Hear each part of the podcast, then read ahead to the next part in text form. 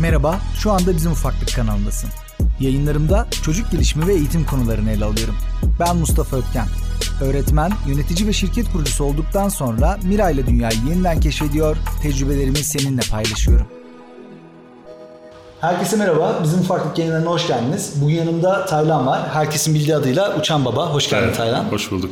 Bütün konuklarda olduğu gibi öncelikle bana kendinden bahsederek başlayalım mı? Tabii. İsmim Taylan zaten senin söylediğin gibi. 32 yaşındayım. 3 yaşında Melina isminde bir kızım var. Meslek olarak da uçak mühendisiyim. Zaten Uçan Baba ismi aslında oradan da çıkıyor. Bu sayfayı açtığım zamanlarda ben işim gereği uçuyordum.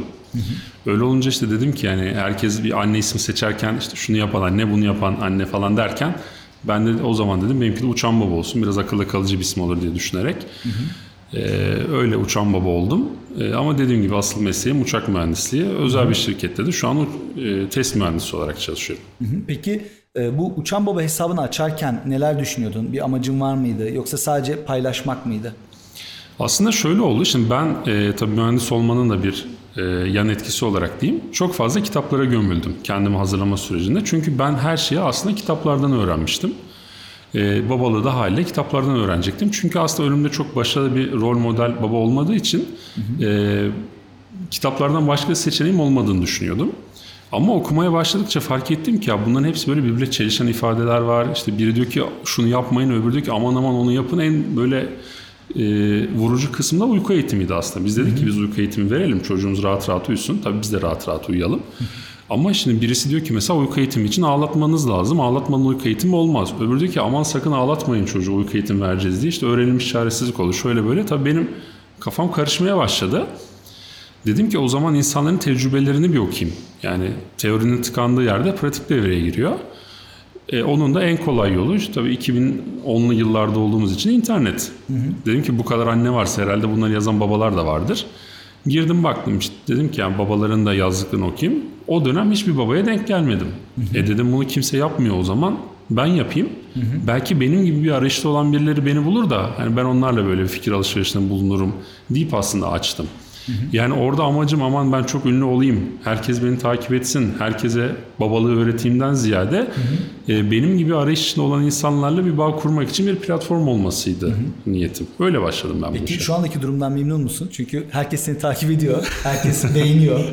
Ya şu anki durum aslında ilk başta hedeflediğimden biraz farklı bir yola evrildi. Çünkü şu an takipçilerin çoğu kadın ve anneler. Ben daha çok baba olur diye düşünüyordum ama neden olduğunu bilmediğim bir şekilde anneler bu işe babalardan biraz daha fazla ilgi gösterdi. Tabii böyle deyince 3-5 tane baba takip ediyormuş gibi öyle değil yani yine binlerce baba takipçim de var. Onlar da benim için çok değerli, çok kıymetli. O yüzden evet tam beklediğim gibi olmasa da yine de hedeflediğim amaca hizmet eden bir hale geldi. Babalardan çok güzel mesajlar geliyor, çok güzel bilgi paylaşımları geliyor.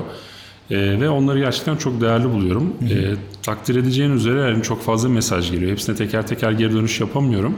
Ama özellikle babalardan gelen mesajlara mümkün mertebe geri dönüş yapmaya çalışıyorum. Orada bir pozitif ayrımcılık. Evet, orada bir pozitif ayrımcılık var. Çünkü aslında benim bu yola çıkış amacım oydu. Yani yola çıkıştaki idealim oydu. O yüzden öyle devam ediyorum. Bundan 10-15 yıl önce kendini düşündüğünde hani bir çocuğun olacağını, evleneceğini, bir çocuğun olacağını ve hani o çocuğun üzerinden bir şeyler anlatacağını ve insanların da bunları dinleyeceğini vesaire bunları hayal eder miydin? Bunları hiç hayal etmiyordum ama aslında yazmayı her zaman seviyordum. Belki hayatımın bir döneminde yazmak yer edebilir diye düşünüyordum ama böyle bir şey olacak gerçekten hiç aklımdan bile geçmiyordu açıkçası. Bir çocuğum olmasını istiyordum. Evlenmek, işte bir yuva kurmak istiyordum. Ama orada da aslında tek idealim babam gibi baba olmamaktı, iyi bir baba olmaktı. Ama tabii ki yani bunu bir sosyal medya hesabına çevireyim ki zaten o zaman sosyal medya falan da yoktu. İşte bunun ben kitabını yazayım da etrafımdaki insanları bilinçlendireyim gibi bir hedefim zaten hiç yoktu. Evet iyi bir baba olmak istiyordum ama bunu anlatmak yoktu. Ama bir yandan dediğim gibi yazmak vardı. Bunlar bir noktada aslında birleşmiş oldu. Peki eşin ne düşünüyor bu hesap hakkında veya yaptıkların hakkında? O benden daha hevesliydi aslında. Çünkü bana güveniyordu.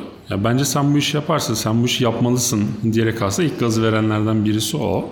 Sonrasında da sonsuz destek oldu gerçekten. Yani o olmasaydı bu sayfa olmazdı. Çünkü anlattığımız şeyler aslında evet babalık ama ben hep şunu da söylüyorum. İyi bir babalık, iyi bir eş olmakla başlıyor. Çünkü iyi bir aile ortamı olmadan iyi bir çocuk yetiştirmek çok zor. Yani bu verimsiz bir tarlada iyi bir tohumla işte ürün yetiştirmeye çalışmak gibi oluyor. O yüzden eşimi de anlatmam gerekiyordu. Öyle olunca o da bu konularda çok destekleyici olduğu için aslında bu sayfa buralara geldi. Yoksa o hayır ben istemiyorum deseydi zaten bu sayfa belki hiç olmayacaktı. Ya aslında bir yandan da şöyle bir şey var. Bu süreç az önce söylediğim gibi yani bütün ailenin bir ürünü aslında. Melina da dahil olacak şekilde. Çünkü bir yandan hani o fotoğrafları mutlaka ya sen çekiyorsun ya eşin çekiyor. Hatta daha önce biz seninle konuştuğumuzda çok fotoğraf çekmek aklına gelmediği için daha çok eşinin çektiğinden de bahsetmiştim. Doğru. Melina okula başladı. Bu konudaki düşüncelerin neler? Yazıyorsun ama hani... Ya biz okul seçme sürecinde de neyse ki eşimle birçok konuda aynı fikirdeydik. O bizim okul seçme sürecimizi çok kolaylaştırdı. Çünkü diğer türlü birisi bir şey isteyip öbürü başka bir şey isteyince orta bulmak çok zor. Birinin taviz vermesi lazım. Kimin taviz vereceğini seçmek çok zor. Çocuk şu anda çok küçük. Ona sorabileceğimiz bir durum yok. O yüzden aslında yani biraz şanslıyız diye düşünüyorum. İçimize sinen de bir okul bulduk. Bu noktadan sonra da tabii okula güvendiğimiz için ipleri biraz okula devrettik. Bu adaptasyon sürecini onların yönlendirdiği şekilde yapmaya çalışıyoruz. Biz biraz daha gözlemci gibiyiz ve okula geri bildirim vererek bu süreci ilerletiyoruz. Şu anda da iyi gidiyor gibi. Tabii Melina'nın her adımı işte ilk başta anne baba demesi, sonra yürümeye başlaması vesaire derken şimdi işte okula başlaması, yarın ilkokula başlayacak. Hı hı. Her biri tabii ki duygusal bir şey yaratıyor. İster istemez yani duygusal anlar yaratıyor. İşte büyüdü şimdi okula mı gidiyor? İşte bizden ayrı tek başına saatler geçirecek başka bir yerde. Biraz tabii duygusalız ve bence biz ondan daha kaygılıyız. Çünkü ben görüyorum evet adaptasyon sürecinde her çocuk gibi işte ben gitmek istemiyorum dediği zamanlar oluyor ama bir yandan da gitmeye çalışıyor. Yani evde böyle kendini yerden yere atmıyor. Bugün mesela hiç itiraz etmeden hadi gidelim diyerek okula gitti. Ya bunun bile insan bazen suçluluğunu yaşıyor. Ya bu çocuk hani gidiyor ama hiç bizden de ne kadar rahat koptu falan diye bile insan kendi kendine soruyor. İşte bazen mantık duyguların arkasında kalıyor. O yüzden duygusal bir süreç tabii ki. Bizim kaygılı olduğumuz bir süreçti ama neyse ki o kaygıyı atlattık. Çünkü gerçekten süreç iyi gidiyor. Hı hı. Yani inşallah güzel devam eder. Az önce söyledin ya gitmek istemediği durumlar da oluyor diye. Geçenlerde İpek bahsetmişti sanırım. İpek dediğim çalışan anne olmak. Evet. Bir takipçisi mesaj atmış şey diye. İnternetteki sosyal medya hesaplarına baktığımızda bütün çocuklar okula çok güzel uyum sağlamış. İlk gün gittiğinden beri yani gittiği andan itibaren sanki o anı bekliyormuş gibi. Bence bunları anlatıyor olmak, samimi anlatıyor olmak da çok önemli. Ya burada benim için şöyle bir çizgi var. Ben çocuğumla ilgili tecrübelerimi paylaşırken çocuğumun zorlandığı, olumsuz yaşadığı durumları çok detaylı paylaşmak istemiyorum. Çünkü biraz onun özel alanını ihlal etmişim gibi düşünüyorum. O yüzden işin kendi boyutumdan gördüğüm kadarını anlatmaya çalışıyorum. Ama dediğin de doğru. Yani kusursuz bir profil çizmek aslında çok yanlış. Çünkü insanlar ne kadar aksini söylesek de bizi bir referans alıyorlar. Çünkü etraflarında bunları konuşabilecekleri belki başka insanlar yok ve sosyal medyada çok ulaşılabilir. Biz çok ulaşılabilir insanlarız. O yüzden bize referans alıyorlar ve bu da birçok insanda bir yetersizlik hissine sebep oluyor. Hem annelerde hem babalarda. Ben bunu ısrarla söylüyorum. Bakın bu bir sosyal medya hesabı olduğu için tabii ki güzel şeyler anlatıyorum. Bu kişisel sosyal medya hesabı olsa da aynıydı. Hiç kimse sosyal medya hesabına ağlarken fotoğrafını koymuyor. Herkes gülerken, eğlenirken fotoğrafını koyuyor. Ben de böyle yapıyorum. Yani çocuğumla ağlarken fotoğrafını koymak bana çok doğru gelmiyor açıkçası. Hı hı. Biraz burada kullanıcıların da bilinçli olması lazım ama zaman zaman işte dediğim gibi duygu mantığının önüne geçiyor. Herhalde burada da öyle bir şey oluyor. Kaygılı ebeveynler bu işi çok yanlış görüyorlar. O yüzden yani çocuğumun da zorlandığı zamanları anlatmaya çalışıyorum ama dediğim gibi çok onun özeline detayına girmeden. Ama evet yani genel olarak da olsa hani her şeyin çok böyle güllük listanlık olmadığını hissettiriyorsun en azından. Dediğim gibi ben bir yerden sonra da o çocuk belki 10 yıl sonra 13-15 yaşlarına geldiğinde baba neden benim bu fotoğrafım ya da benim neden bu bilgilerimi paylaştın diyebilir. O konuda hani o gizlilik haklarına saygı duyarak ama öteki taraftan da bence hani şey gösterdiğini düşünmüyorum. Her şeyi güllük listanlık gösterdiğini düşünmüyorum. Ben de öyle düşünmüyorum. Hatta özellikle bu konuya dikkat ediyorum ve sık sık da fırsat buldukça bunu yazıyorum. Ama işte dediğim gibi ne yazık ki bazı kullanıcılar bu işi biraz daha farklı görmeye eğilimli oluyor. Çünkü davulun sesi uzaktan hoş geliyor. İnsanlar bizi gözlerini biraz daha idealleştiriyorlar. Çünkü bizim ön plana çıkıyor olmamız aslında demek ki çok iyi ki ön plana çıkıyor. O zaman güvenilir bir insandır gibi çok doğru argümanlara dayanmayan bir mantık akışıyla devam ediyor. O yüzden de biz ne kadar söylesek de bana gelen mesajlardan, gelen yorumlardan bunu hissediyorum. Ben ısrarla şunu söylüyorum. Ben sıradan bir babayım. Tek farkım elimden geleni yapıyor olmak. Yoksa yani bu işin uzmanı değilim, çok böyle iddialı bir insan değilim ama insanlar beni bir otorite gibi görüyorlar ve gerçekten çok özel konularını dahi bana sormaktan çekinmiyorlar ki buna bence çok tehlikeli olmakla beraber tıbbi konularda dahil. Hı hı. Ben herhangi bir çocuğun tıbbi durumuyla ilgili yorum yapamam ve bu konuda özellikle yorum yapmadığımı söylüyorum ama sormaya devam ediyorlar. Bu da herhalde artık sosyal medyanın bir cilvesi. Yani buna yapacak bir şey yok. Bunu kabul edip sınırlarımı korumaya çalışarak ben bunun önlemini almaya çalışıyorum. Bunu gerçekten merak ettiğim için soracağım. Öneri değil tabii ki ama az önce bahsettiğin şey bence çok önemli. Hani okul seçerken kriterlerin işte denk geliyor olması. Senin için mesela en önemli 3 kriter neydi? Ya ben açıkçası en başa şunu yazdım. Benim çocuğum şu anda soyut düşünme kabiliyetine sahip olacak bir yaşta olmadığı için dini eğitim almasını istemedim. Aynı şekilde çok fazla milliyetçiliğe maruz kalmasını da istemedim. Çünkü onun gözünde şu anda örneğin Kurtuluş Savaşı bir şey ifade etmiyor. Ben ona onu anlatamam. Atatürk bir şey ifade etmiyor. Atatürk onun için sadece bir resim. Atatürk'ün bu ülke için yaptıklarını ben ona anlatamam. Aynı şekilde dini eğitim konusuna geldiğimiz zaman Allah'ı bile anlatamıyorken bir dini eğitim verilmesini çok doğru bulmuyorum. Çünkü çocuğun kafasını karışacağını düşünüyorum. Evet, şu an benim çocuğum 3 yaşında, bir dua öğretsem ezberleyebilir. Ama ezberlemek, anlamak demek olmadığı için bunu çok doğru bulmuyorum. En başa aslında biz bunu yazdık. Yani değerler eğitimi olmasın. Aynı şekilde çok fazla milliyetçiliğe ya da başka soyut kavramlara maruz kalmasın. Mümkün mertebe kültürel olarak nötr bir ortamda yetişsin, her şeyi tanısın da niyetimiz. O yüzden de buna uygun bir okul seçtik. İkinci kriterimiz tabii ki çocuğun böyle ciddi bir ödül ceza sistemi içerisinde nasıl uygulandığı belli olmayan bir ödül ya da ceza sistemi içerisinde olmasını istemedik. Çocuğa şefkatle yaklaşsınlar, çocuğu travmatize etmesinler, çocuk fiziksel ve ruhsal olarak bize zarar görmemiş halde gelsin. Bunu istedik. Yani tabii bunu söylerken hani çocuğun kreşte koşarken düşmesi vesaire gibi şeylerden bahsetmiyorum tabii. Çünkü bunlar evde de olabilecek şeyler. Daha böyle bilinçli önlem alınmayan ihmal sonucu olabilecek şeylerden bahsediyorum. Bu ikisi bizim için olmazsa olmaz kriterlerdi. Üçüncüsü de Melina'nın son zamanlarda bize sürekli bir şeylerin İngilizcesini sormasından kaynaklı olarak en azından kısmi de olsa bir İngilizce eğitimi alabileceği, bir kulak dolgunluğu, bir aşinalık kazanabileceği bir yere olmasıydı. Zaten bu üç kriter aslında birçok yeri bizim gözümüzde eledi. Onun dışında işte seçtiğimiz birkaç yere Melina'yı götürdük. Melina bir tanesini beğendi. Bizim de zaten aslında aklımızda ilk olarak o vardı. Bilmiyorum bu konuda fark etmeden bir yönlendirme yaptık mı ama kendisi seçtiği için adaptasyonu biraz daha kolay olmuştu diye düşünüyorum. O şekilde seçtik. Anladım.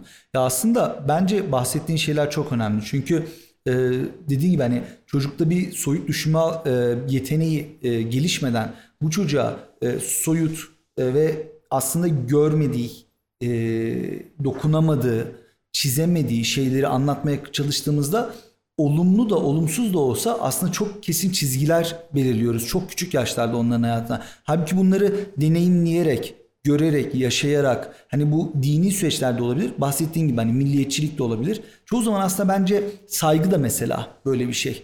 Hatta burada şeye bile hani şey yapabiliriz. Ödül cezaya kadar gidebiliriz. Yani saygıyı biz hep ödül cezayla verdirtmeye çalışırız. Bu tür şeyleri biraz daha yaşantıya bırakmak bence de aslında çok daha sağlıklı. Melina'nın okula başlama sürecinde peki adaptasyon süreci nasıl devam etti?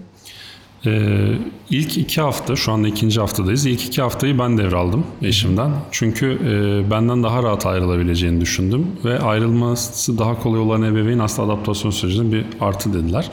İkincisi ben eşime göre daha az duygusalım bu konularda. Yapılması gerekeni yapma konusunda da biraz daha dirayetliyim. O yüzden oturduk beraber karar aldık. Dedik ki ya ilk 2 hafta ben bu adaptasyon sürecine kontrolünü alayım, ben götürüp getireyim. Sonrasında sen götür getir diyerek eşimle ortak bir karar aldık ve o şekilde devam ettik. O yüzden bugün dahil götürme ve alma işleri bendeydi. Önümüzdeki hafta itibaren eşime devredeceğim. Anladım. Peki hani sizin durumdan bağımsız olarak son yıllarda kadınlara iş yaşamında çocuk bakımı ile ilgili daha fazla haklar tanınıyor. Sen bunu nasıl değerlendiriyorsun? Hani babalar unutuluyor mu bir tarafta? Öteki tarafta sadece kadınlara tanınan haklar bir eşitsizlik yaratıyor mu sence? Şimdi iş yaşamında genel olarak zaten kadınlar daha dezavantajlı konumda olduğu için pozitif ayrımcılık kadınlara daha fazla yapılıyor. Ben bu pozitif ayrımcılık ifadesini zaten başlı başına sevmeyen bir insanım. Çünkü ayrımcılığın pozitif olmayacağını düşünüyorum. Hı hı. Ama kadının iş yaşamında desteklenmesini doğru buluyorum. Tabii erkekler zaten aktif bir rol aldığı için, daha dominant olduğu için iş yaşamında, haliyle şu anda bütün iyileştirmeler sanki kadınlara yapılıyormuş gibi bir hava esiyor. Ve evet, bence erkekler unutuluyor. Buna aslında yazılı olan ve yazılı olmayan kuralların yanında bir de çevre baskısı da aslında ekleniyor. Çünkü ben örneğin çocuğumu doktora götürmek için izin almak istediğimde benim amirime annesi yok mu diyebilir. Birçok insan çünkü bununla karşılaşıyor. Annesi götürsün, sen niye götürüyorsun? Sen gel çalış. Ya da işte bakıcı hastalandı, gelemiyor. Ben de evde kalıp çocuğumla ilgilenebilirim ama genelde annesi ilgilense daha iyi olmaz mı gibi, bazen imayla, bazen açık açık, bazen de işte böyle jest ve mimiklerle insanlar bunları anlatıyorlar. Hı hı. Evet, yani o yüzden bir baba olarak, ilgili bir baba olarak iş yaşamında olmak zor. Yani bu yazılı kurallar olmasa da zor. Bunun üzerine babalık izninin çok kısa olması, birçok işin annelere yüklenmiş olmasından kaynaklı annelere pozitif avantaj sağlanması ne yazık ki biraz bizi geri plana itiyor. Hı hı. Bu aslında genel olarak şöyle de bir problem. Biz sayıca az olduğumuz için çok akla da gelmiyoruz. Problemlerimiz daha az olduğu için de akla gelmiyoruz. Ya bir durun, kadınların bu kadar problemi varken her şey bitti, sıra size mi geldi gibi bir algı maalesef var. O yüzden evet, babalar unutuluyor. Babalar şu anda bir öncelik değil. Sayımız artmaya başlarsa belki biz de daha fazla haklara kavuşabiliriz. Örneğin bir firma yakın zamanda uzun süreli ücretli babalık izni uygulamasını başlattı. Bence olumlu geri dönüş alacaklar. Şirkete bağlılık yükselecek. Hı hı. Ve bunun sonucunda bu diğer şirketlere, en azından daha uluslararası şirketlerde başlayacak şekilde diğer şirketlere yayılacaktır diye düşünüyorum. Hı hı. Çünkü aslında kadınlara pozitif ayrımcılık olarak verdiğimiz şeyler arttıkça kadının iş yaşamında var olmasını da zorlaştırıyoruz fark etmeden. Çünkü hı hı. özellikle az sayıda çalışanı olan şirketler işe alacağı zaman kadın çalışan almak istemeyebiliyorlar. Evet. Bu zaten evlenecek, belki işi bırakacak, tazminat alacak. Evliyse, yeni evliyse, yarım gün çocuk yaparsa kaç ay gidecek, ben onun yerine başka birini alamayacağım, işten çıkaramayacağım, o zaman ben erkek alayım, askerliğini yapmış olsun, tertemiz çalışsın gözüyle bakabiliyorlar. Yani bu bizim gibi yüksek çalışan sayısı olan şirketler için çok fazla belki göz önünde değil ama 3-5 çalışanı olan şirketler bunu ne yazık ki biraz göz önünde bulunduruyorlar. Ya burada bir denge bulmak lazım ve bu denge çok zor. O yüzden herhalde işi bu olan insanlar bu konuları daha düzgün değerlendirmelerini yapıyorlardır diye düşünüyorum. Tam da hani Gülüş Türkmen'le olan bölümde de biz bundan bahsetmiştik. Tam da bu cümleleri kurmuştum. Yani şirket sahipleri şöyle düşünüyor: neden uğraşayım? Yani dediğin gibi kadın 2 gün sonra izin aldığında onun yerine birini alacağıma erkek alayım geçeyim. Bu aslında hani kadına sağlanan ayrıcalık ya da kadına sağlanan o fırsat bir anda kadın için bir engele dönüşmeye başlıyor. Daha işe girişinde bile bir engel oluşturmaya başlıyor aslında bu noktada. Peki son zamanlarda kadına şiddet, taciz ve kadın cinayetleriyle ilgili haberlerin arttığını görüyoruz. Sence olaylar mı artıyor yoksa farkındalık mı artıyor? Ben açıkçası farkındalığın arttığını düşünüyorum. Ve bu konu konuşuldukça daha göz önünde olmaya başlıyor. O yüzden bu konu daha fazla konuşulmaya başlıyor. Yani böyle bir domino etkisi gibi aslında, hı hı. kendini besleyen bir yangın gibi bence bu. Hı hı. Çok büyük bir problem. Kesinlikle çok göz önünde olması gereken bir problem. Ama örneğin geçen yıl kadın cinayetlerinde ölen kadın sayısı iş kazalarında ölen insan sayısından daha azdı. Hı hı. Ama iş kazaları kadın cinayetleri kadar konuşulmuyor. Hı hı. Bu tabii iş kazalarını önemsediğimiz, kadın cinayetlerini önemsemediğimiz anlamına gelmemeli. Tabii ki öyle bir şey söylemiyorum ama sayıya baktığımız zaman aslında biraz daha geride kalmış bir konu.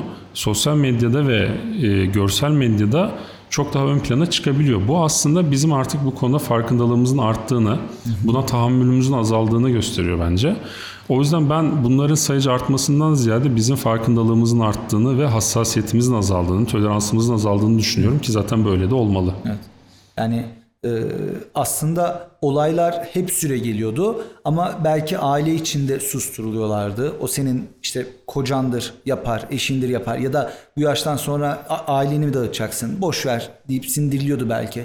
Veya işte şu anda çok rahat eleştiriyoruz ama bence bundan 3 sene 4 sene önce sokakta kavga eden bir çift gördüğünde birçok kişi karı koca arasına girilmez deyip arkasını dönüp gidiyordu muhtemelen.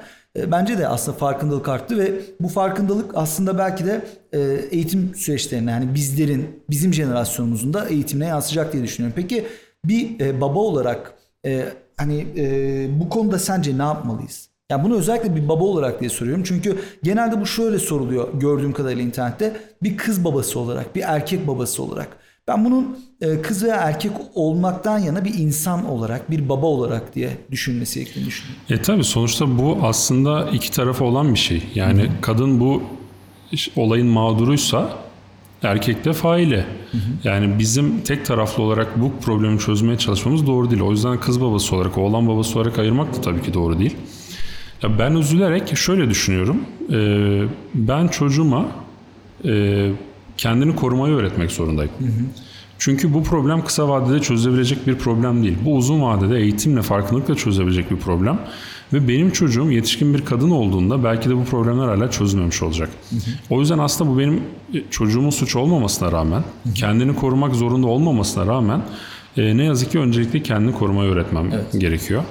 Sonrasında bu farkındalığı artırmak için etrafımızdaki insanlara bunları anlatmaya çalışıyoruz ve sosyal medya aslında bu anlamda çok güçlü bir araç.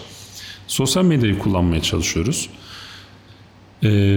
Burada tabii ki şu var, yani toplumsal cinsiyet rolleri de çocukluktan geldiği için oğlan çocuklarının anne ve babaları da aslında onları daha güçlü olduklarını inandırarak, başka insanlar üzerinde güçlerini kullanarak onları sindirebileceklerini öğretmeden, ya oğlan çocuğu biraz yaramaz olur, kırar döker demeden, hı hı, onları da o şekilde yetiştirmeleri lazım. Hı hı. Eğer benim çocuğum başka çocuklardan kendini daha değersiz görmeyecekse o zaman karşılık verebilir. Hı hı. Ama eğer kendini daha değersiz görecekse birisi ona şiddet uyguladığı zaman karşılık veremeyecektir. Yani o yüzden bir kız babası olarak soruyorsan ne yazık ki çocuğuma kendini korumayı öğretmek zorundayım. Hı hı. Başka insanın yaptığının yanlış olduğunu öğretmek zorundayım. Burada oğlan annesi ve babası olanlar da kendi çocuklarına bunun yanlış olduğunu öğretmek zorundalar. Bunun başka bir çözümü, daha kısa bir çözümü, bir kısa yolu maalesef yok.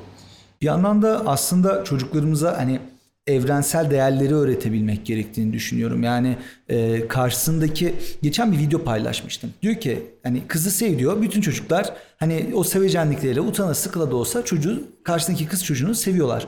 Sonra diyor ki kıza tokat at diyor. Hepsi duruyor bir ve hani hayır diyorlar. Muhtemelen tokat atan çocuklar da vardır, o videoya konmamış. Ama hani videodakiler bile tokat atmıyor. Aralarındaki, yani sorduklarında neden vurmuyorsun bu çocuğa diye. Hani benim hoşuma gitmeyen cümle şuydu. Çünkü karşımdaki bir kız. Ya bence her şeyden önce karşımızdakinin bir canlı olduğunu, yani bu ağaca da şiddet uygulamaması gerekiyor bu çocuğun. Hayvana da şiddet uygulamaması gerekiyor. Erkeğe de şiddet uygulamaması gerekiyor ki kadına da şiddet uygulamaması gerektiğini bilebilsin.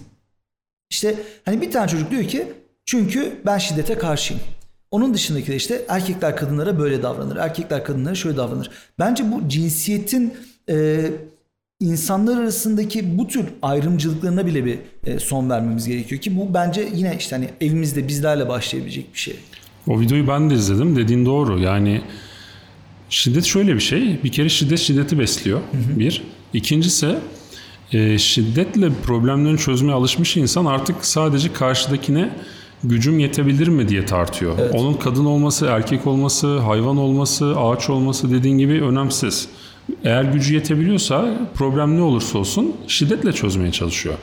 Yani bu kendinden daha güçsüz gördüğü bir erkeğe de aynı şekilde şiddet uygulayacaktır, kadına şiddet uygulayan insan. Bir çocuğa da şiddet uygulayacaktır. Hı hı. Geçenlerde gördük işte bir tane çocuk durup dururken, yolda yürürken ağacı kırıyor. Hı hı. Sebep yok. Yani ağaç ona bir şey yapmış olamaz. Yani ağaç ona zarar vermiş olamaz. Kendini korumadığı belli. Hı hı. Tamamen zarar verme güdüsüyle yapılmış bir şey. Evet. Ya da işte bir kediye şiddet uygulayan birini yani alıyorlar. Yani kediden ne olacak ki, ben seni öldürsem ona bile üzülmem diyor. Şimdi bunun yani biz onu karşısına alıp ya bak kadınlara şiddet uygulama, erkeklere şiddet uygulama diyerek ayırıp anlatamayız. O zaten şiddeti o kadar özümsemiş ki. Onun için karşıdaki fark etmiyor yani. İşte kadın, erkek, çocuk, hayvan fark etmiyor. O yüzden dediğim gibi yani şiddet tamamen hayatımızdan çıkarmadan hiçbir şiddeti çözemeyiz. Aynen öyle. kız babası muhabbetine girdik. Orada aklıma takılan bir şey var. Mesela geçenlerde bir paylaşım yaptım.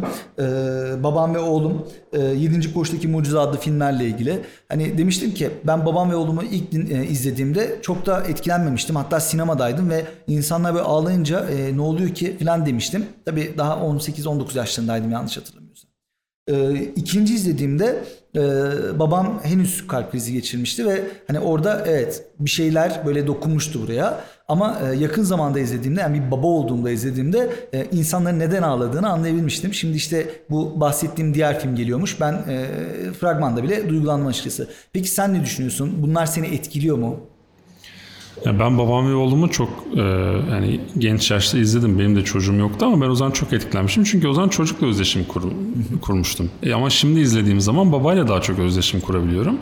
Bence insan duygusal olarak kendini başkasının yerine koyabildikçe aslında o duyguları daha çok hissedebilmeye başlıyor. O yüzden çocuğu olduktan sonra da ya bu benim başıma gelirse ben olsam ne yapardım diye kendine sormaya başlıyor ki çocuk aslında hepimizin zayıf noktası. O yüzden çok etkiliyor tabii ki bizi.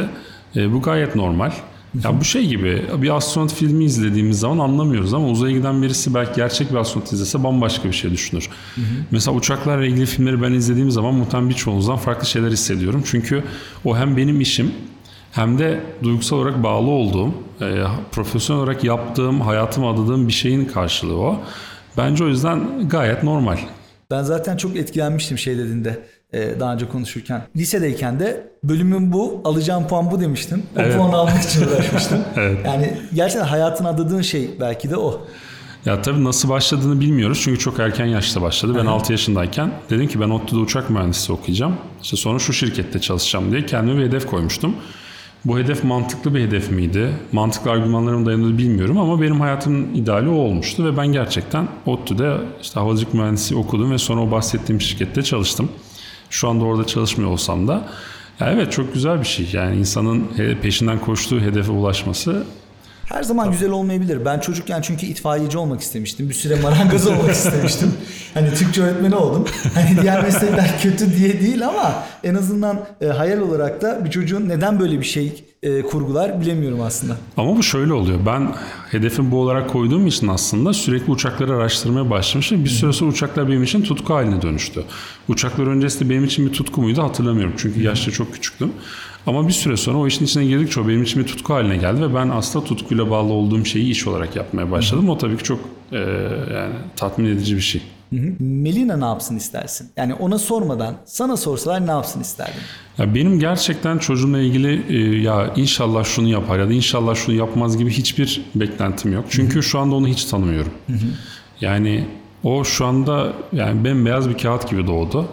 Yeni yeni onun üzerine böyle bir şeyler işleniyor. O kendi kendini yeni tanımaya başlıyor. Ve ben gerçekten seveceği bir şey yapsın isterim. O yüzden de yani şu anda tek idealim maddi anlamda en azından ona bir konfor alanı sunabilirsem o da belki para için değil de bir şeyleri sevdiği için yapabilir. Ya bence benim baba olarak ona sunabileceğim en büyük konfor, Türkiye şartlarında en büyük lüks bu. Sonrasında o kendisi belki deneyerek bulacak. Belki bizden daha akıllı olacak. Daha erken yaşta ne istediğine karar verecek.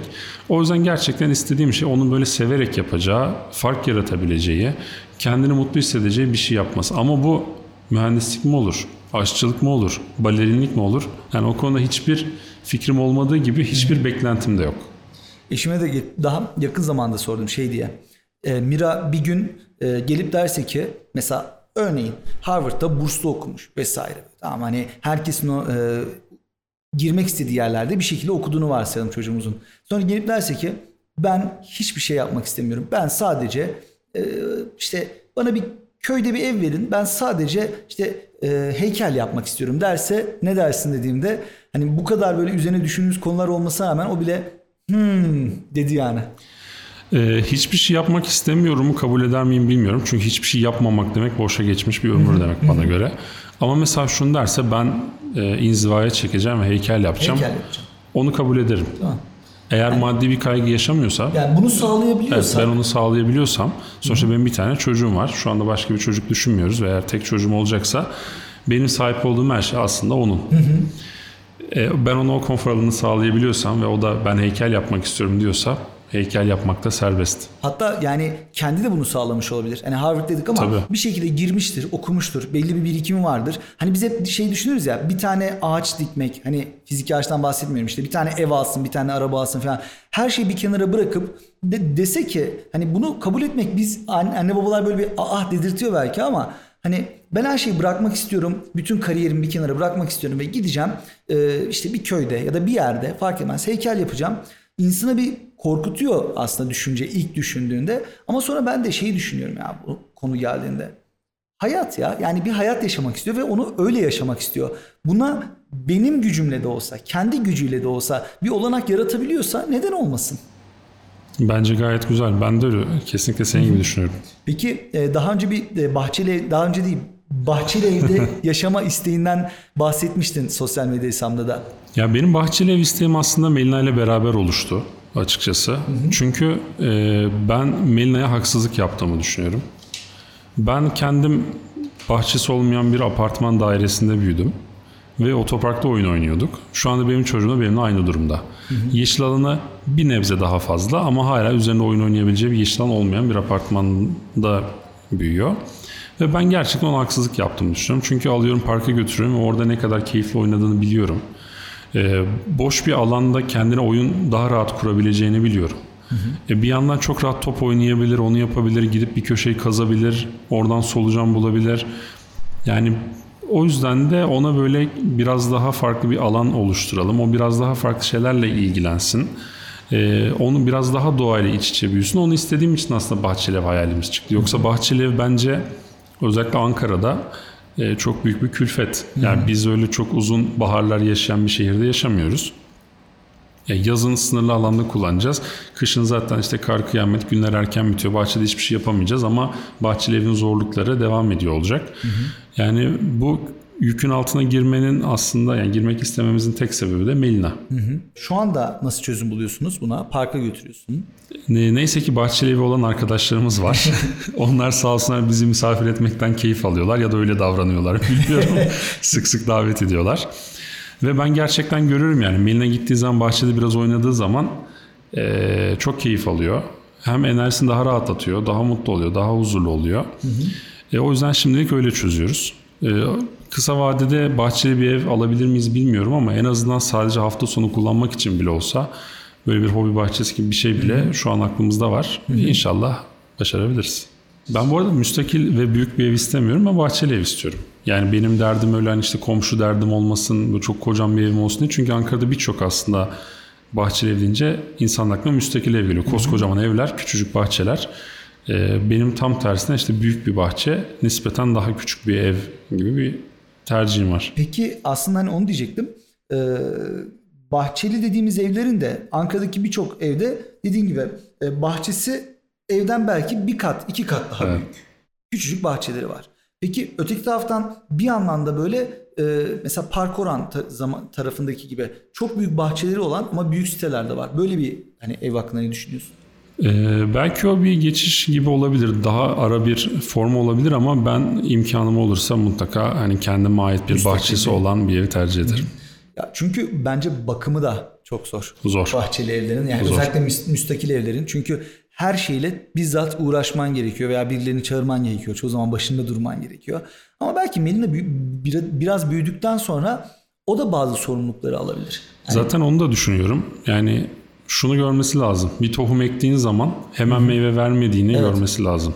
Onu da kendisi bu süreci baştan sona takip etmeden bilemez. Ya bu apartman dairesi yapılamaz mı? Tabii ki yapılabilir. Hı hı. Ama daha fazla şeyi görmesi için bahçeli bir ev daha iyi olur. Çünkü sonuçta bir domatesin yetişmesiyle bir biberin yetişmesi, bir salatalığın yetişmesi birbirinden farklı. Hı hı. O zaman belki şunu da gör, hani biz de insanlar da böyleyiz. Biz de farklı farklı zamanlarda meyve veriyoruz. Hepimizin farklı olgunlaşma süreçleri var. Hı hı. Ve bir şey için emek vermeden sonucunu alamıyoruz. Emek olmadan yemek olmuyor. Hı hı. Bunları görmesi için bence çok iyi bir uğraş ki bir hobi olarak da çok faydalı olacağını düşünüyorum. Hı hı. Peki sosyal medyada yaptığın paylaşımlarda böyle az önce de bahsettin. Çokça mesaj alıyorsun. En garip karşılaştığın durum neydi? Mesaj olarak olabilir veya gördüğün. Yani o kadar garip mesajlar geliyor ki bazen ben şunu düşünüyorum. Demek ki bu insanların konuşacak kimsesi yok ki bunları bana soruyorlar. Çünkü yani ben asla yabancı birine mesela bunları sormazdım. Ailelerle ilgili çok mahrem detayları soruyorlar bazen. Bazen dediğim işte tıbbi konuları bana soruyorlar. Ya ben bunları hala çok garipsiyorum. Ki sen aslında şey diyorsun, hani bütün mesajların altında sorulan, en azından açıkta sorulan yorumların altında hep şey diyorsun. Hani ben konu uzmanı değilim. Yani ben bu konuyla ilgili çok detaylı bilgi sahibi değilim ama benim yaptığım şu şeklinde. Buna rağmen diyorsun. Sorular devam ediyor ve ben yani gerçekten şaşırıyorum. Hani üzülüyorum, sinirleniyorum demek doğru değil. Ben gerçekten şaşırıyorum. Çünkü ya şu da var, şimdi işte insanlar artık doktor kılığında sosyal medyada işte hoş olmayan şeyler peşinde koşmaya başlar. Özellikle işte kendilerini çocuk doktoru gibi tanıtan ya da işte kadın doğumcu gibi tanıtan insanlar. Sosyal medyada insanlardan fotoğraf istiyorlar. Şimdi kadın doğumcunun ne fotoğrafı istediği belli ya da işte çocuk doktorunun ne fotoğrafı istediği belli. Yani çok insanlar ama o kadar kolaycı ki hani sosyal medya üzerinden, Instagram'dan birine söyleyeyim hemen cevap gelsin, o kadar çok istiyorlar ki bunlara ne yazık ki yem oluyorlar. Bu tuzaklara düşüyorlar. Ben şunu bile gördüm. Bir tane anne çocuğuna işte tadım dönemlerinde, sen de biliyorsun, işte ufak ufak başlatıyorsun, veriyorsun, takip ediyorsun. Alerji olursa kesiyorsun falan. Çocuğa yoğurt vermiş. Çocuğun da kendi yemesini bekliyor. Çocuk o yoğurdu yüzüne sürüyor. Yüzüne sürdüğü yerde de böyle gerçekten çok ciddi kabarıklıklar olmaya başlıyor ve bunun fotoğrafını çekip bir Facebook grubuna da paylaşmış. İşte çocuğum yüzüne yoğurt sürdü, böyle kabardı, ne yapayım diye. Ya bunun ne yapayım yok mesela. Bunu yazıp beklemek falan mümkün değil. Yani doktora gitmesi gerekiyor. Bunun fotoğrafını çekip doktora yollamayı bile ben doktora haksızlık gibi görüyorum. Çünkü doktor da sonuçta her soruya hemen cevap vermek zorunda değil. Belki yarım saat sonra, belki bir saat sonra cevap verecek. Belki mesaisi değil, dinlenme saatinde. Belki başka bir hastayla ilgileniyor. Halbuki ki hani fotoğrafa bakıp hani şey bulmak da, teşhis etmek de, yani ne kadar sağlıklı aslında. Tabii yani ben doktor olsam herhalde bir an önce hastaneye gidin derdim diye düşünüyorum. Yani o yüzden beni gerçekten en çok şaşırtan bunlar. Hani böyle çok, ya işte bir kere de şöyle bir mesaj gelmişti falan. Yani çok onlar münferit konular olduğu için, sayıca da az olduğu için onları çok ön plana çıkarmak istemiyorum.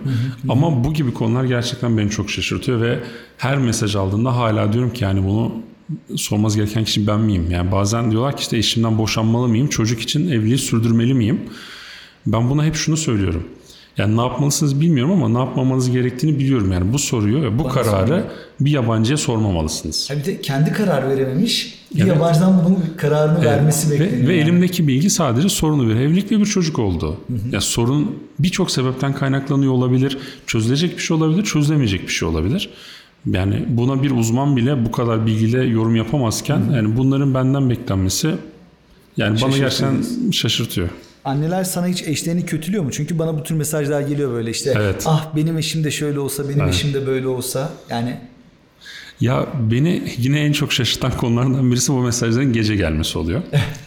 Yani çünkü benim gözümde şöyle bir şey can. Saat gece 2'de 3'de bana ya keşke benim eşim de sizin gibi olsa diye bir mesaj geldiği zaman kafamda hep şöyle bir sahne canlanıyor. Çocuk uyanmış, kadın çocuğu uyutamamış. İşte kocasını uyandırmaya çalışmış. Kocası uyanmamış. Ya yeterince aktif bir şeyler yapamamış. Ya da aman çocuğu ağlatma, git öbür tarafta sustur, nasıl susturuyorsan demiş. Kadına çaresizlik bana yazmış gibi düşünüyorum. Yani bu da çok sakıncalı bir durum. Ben buna ne diyebilirim ki? Yani evet. Keşke olsaydı. Keşke olsaydı tabii yani. Keşke herkes öyle olsa. Herkes çocuğa ilgilenseydi. Herkes elinden geleni yapsaydı. Ama hani benim yapabileceğim bir şey yok maalesef yani. Şey olmuyor ki, tamam eşinizin numarasını veya Instagram'ını bana verin, ben ona yazacağım şimdi bundan sonra böyle mesela bir şey. Bazen babalardan da mesaj geliyor. Ya senin yüzünden evde huzurumuz kalmadı. Ben diyorum ki bu benim yüzümden değil. Ve ben bunlara hep şunu söylüyorum. Diyorum ki eşinizin kullanıcı adını söyleyin bana. Ben hem size hem eşinizi engelleyeyim.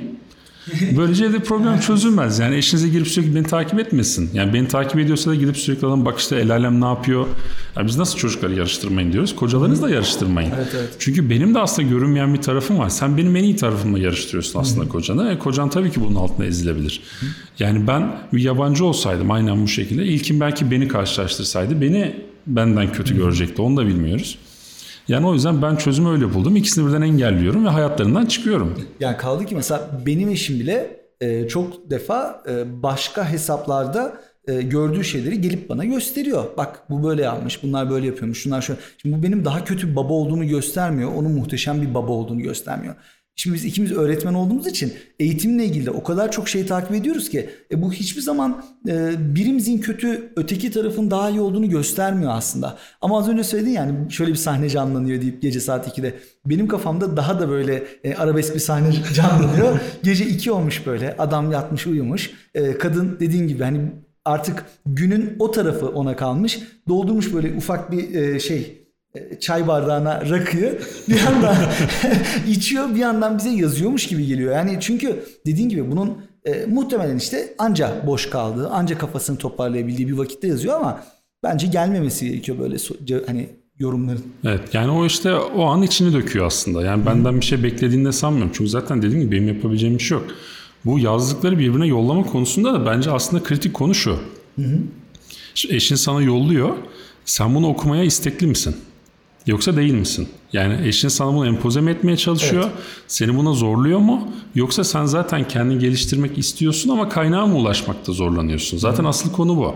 Sen kaynağa ulaşmakta zorlanıyorsan tabii ki eşin sana yollayacak. Bak böyle bir şey varmış diyecek. Sen de okuyacaksın. Diyeceksin ki ya evet adam bunun aklına gelmiş. Benim aklıma gelmiş ya da öyle saçma şey mi olur ya? O öyle yapsın ama ben böyle yapmam diyebilirsin.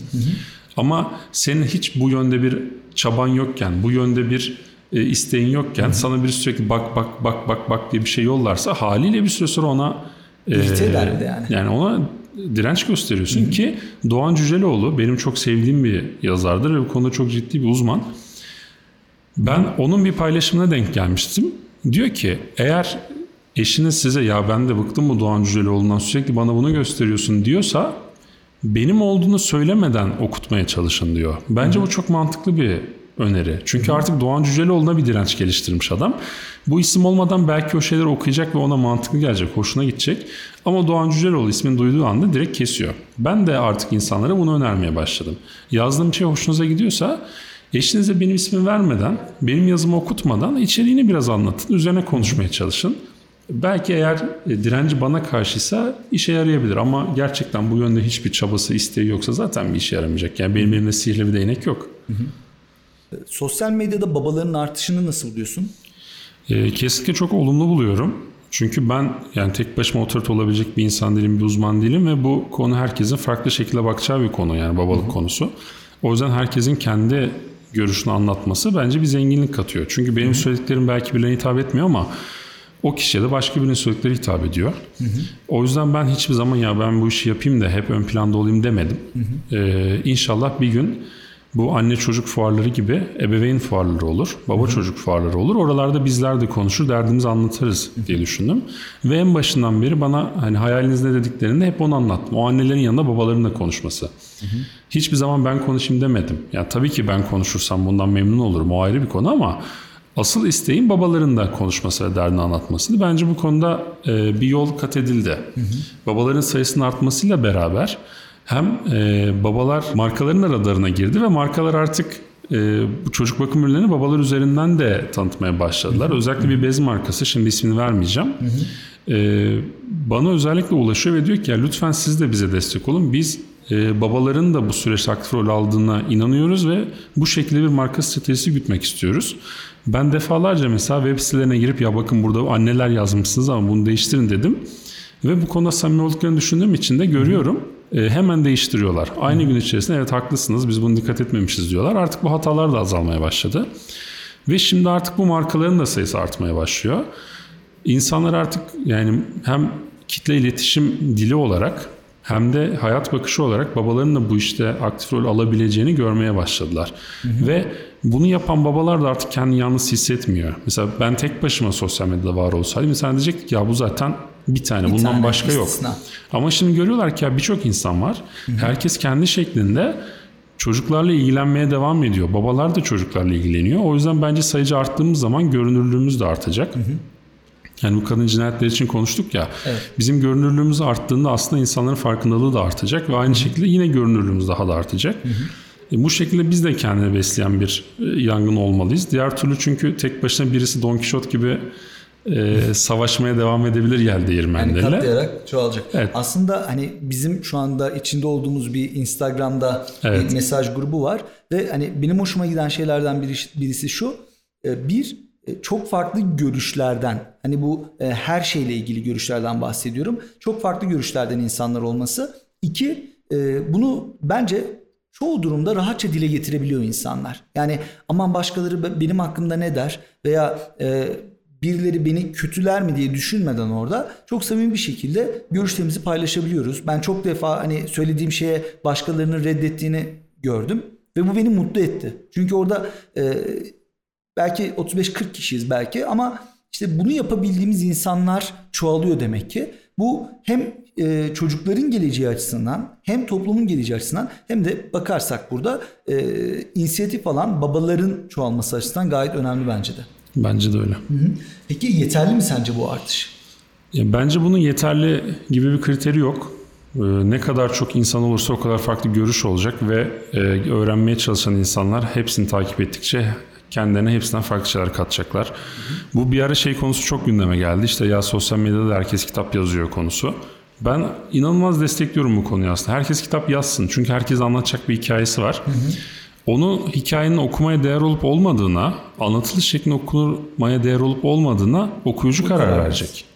Yani ben o yüzden sosyal medyada aynısını düşünüyorum. Herkes sayfa açsın, herkes anlatsın. Hı hı. Herkes derdini, meramını anlatsın.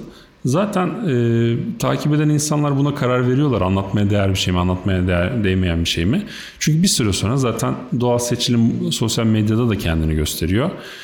Kayda değer bir fikri olmayan insanlar zaten çok fazla ilgi görmediği için bir süre sonra paylaşmaktan vazgeçiyorlar. Ya acaba öyle mi? Çünkü şimdi düşününce aslında bir yandan şöyle bir riski var. Az önce söyledik ya işte insanlar bizleri hani belli bir sayının üzerindeki takipçisi olan insanları direkt olarak bir otorite olarak görmeye başlıyorlar. Evet. Ve aslında söyledikleri her şey onlara doğru gelmeye başlıyor.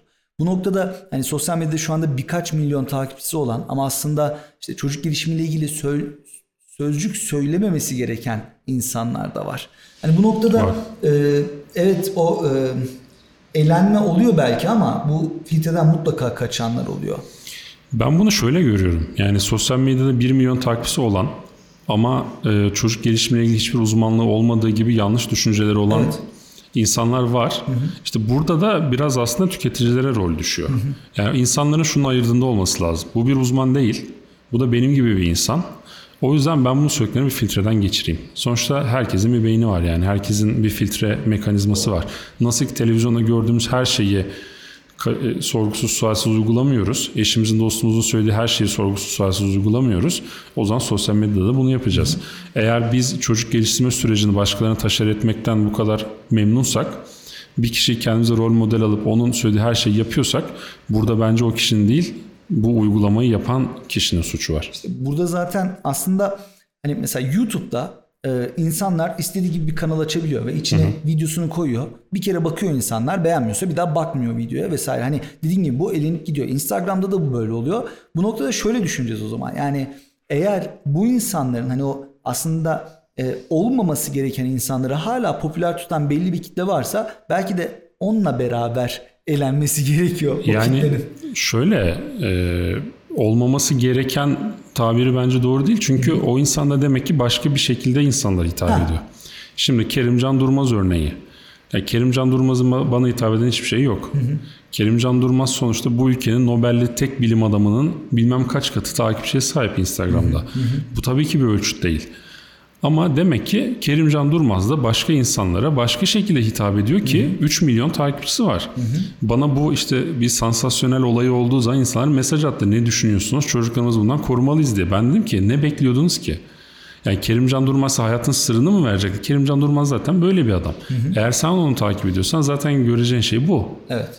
Yani o yüzden evet o da demek ki başka şekilde insanlara hitap ediyor ki bu kadar popüler olabiliyor. O da farklı bir başarı. Yani eğer başarı ölçtüğü takipçi sayısı ise evet. İçerikse zaten o insanlar çok takipçi sayısına takılmıyorlar. İçerik üretmeye devam ediyorlar. Yani ben doğal seçim derken aslında biraz onu da kastediyorum. Yani bu işin pazarlama tarafını iyi yapan da çok popüler olabiliyor. Bu işten çok para da kazanabiliyor. Ama hani eğer hedefimiz çocuk gelişimiyle ilgili bir şeyler öğrenmekse zaten o insanları takip etmemizin bize bir şey katmayacağını da biliyor olmamız lazım. Yani aslında yine senin söylediğini tekrar edecek olursam, aslında bunu üretenden ziyade bunu tüketenin görevi, evet, bunu filtrelemek. Peki bu hesabın dışında ebeveynlikle ilgili başka düşündüğün projelerin var mı? Bir şeyler yapmak istiyor musun? Aslında zaten halihazırda devam eden bazı projeler var. Örneğin Açev'le yakın temas halindeyiz. Açev Anne Çocuk Eğitim Vakfı. Hı hı. İlkiş Babalık diye de çok güzel bir projeleri var. İlgili babalığı insanlara tanıtmak istiyorlar ve baba okulu var onların. Babalara babalık üzerine eğitim veriyorlar. Bence çok güzel bir girişim. Ama ben tabii ki ilk olarak şunu sordum. Anne Çocuk Eğitim Vakfı'nın babalıkla ne işi var? Çünkü ismi Anne Çocuk Eğitim Vakfı.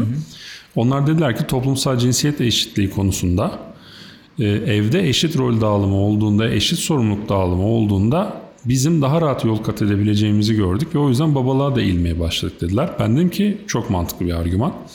Ve ben onlara destek olmaya başladım. Hem sosyal medyada tanıtım anlamında destek olmaya çalışıyorum. Hı hı. Daha önce yaptıkları sempozyumlara konuşmacı olarak katıldığım zamanlar oldu. Etkinliklerine katıldığım zamanlar oldu.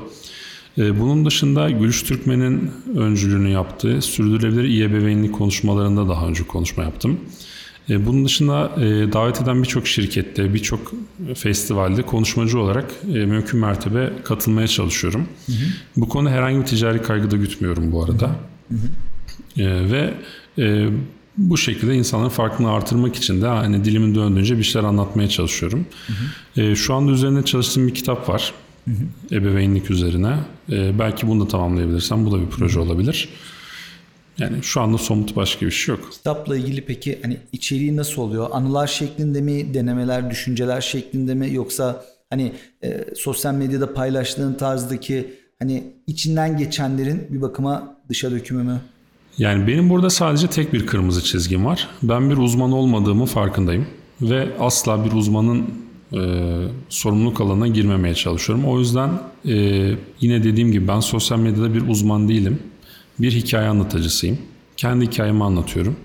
O yüzden de kitapta tabii ki bu eksende devam edecek. Kendi yaşadıklarımızı, kendi tecrübelerimizi anlatmak üzerine yoğunlaşmış bir kitap olacak. Hı hı. Tabii ki bunun içerisinde hani bazı akademik bilgiler de olacak ama onların hepsi referanslarıyla beraber, hı hı, paylaşılacak. Hı hı. Şu anda kabaca öyle bir şey çıkacak diyebilirim.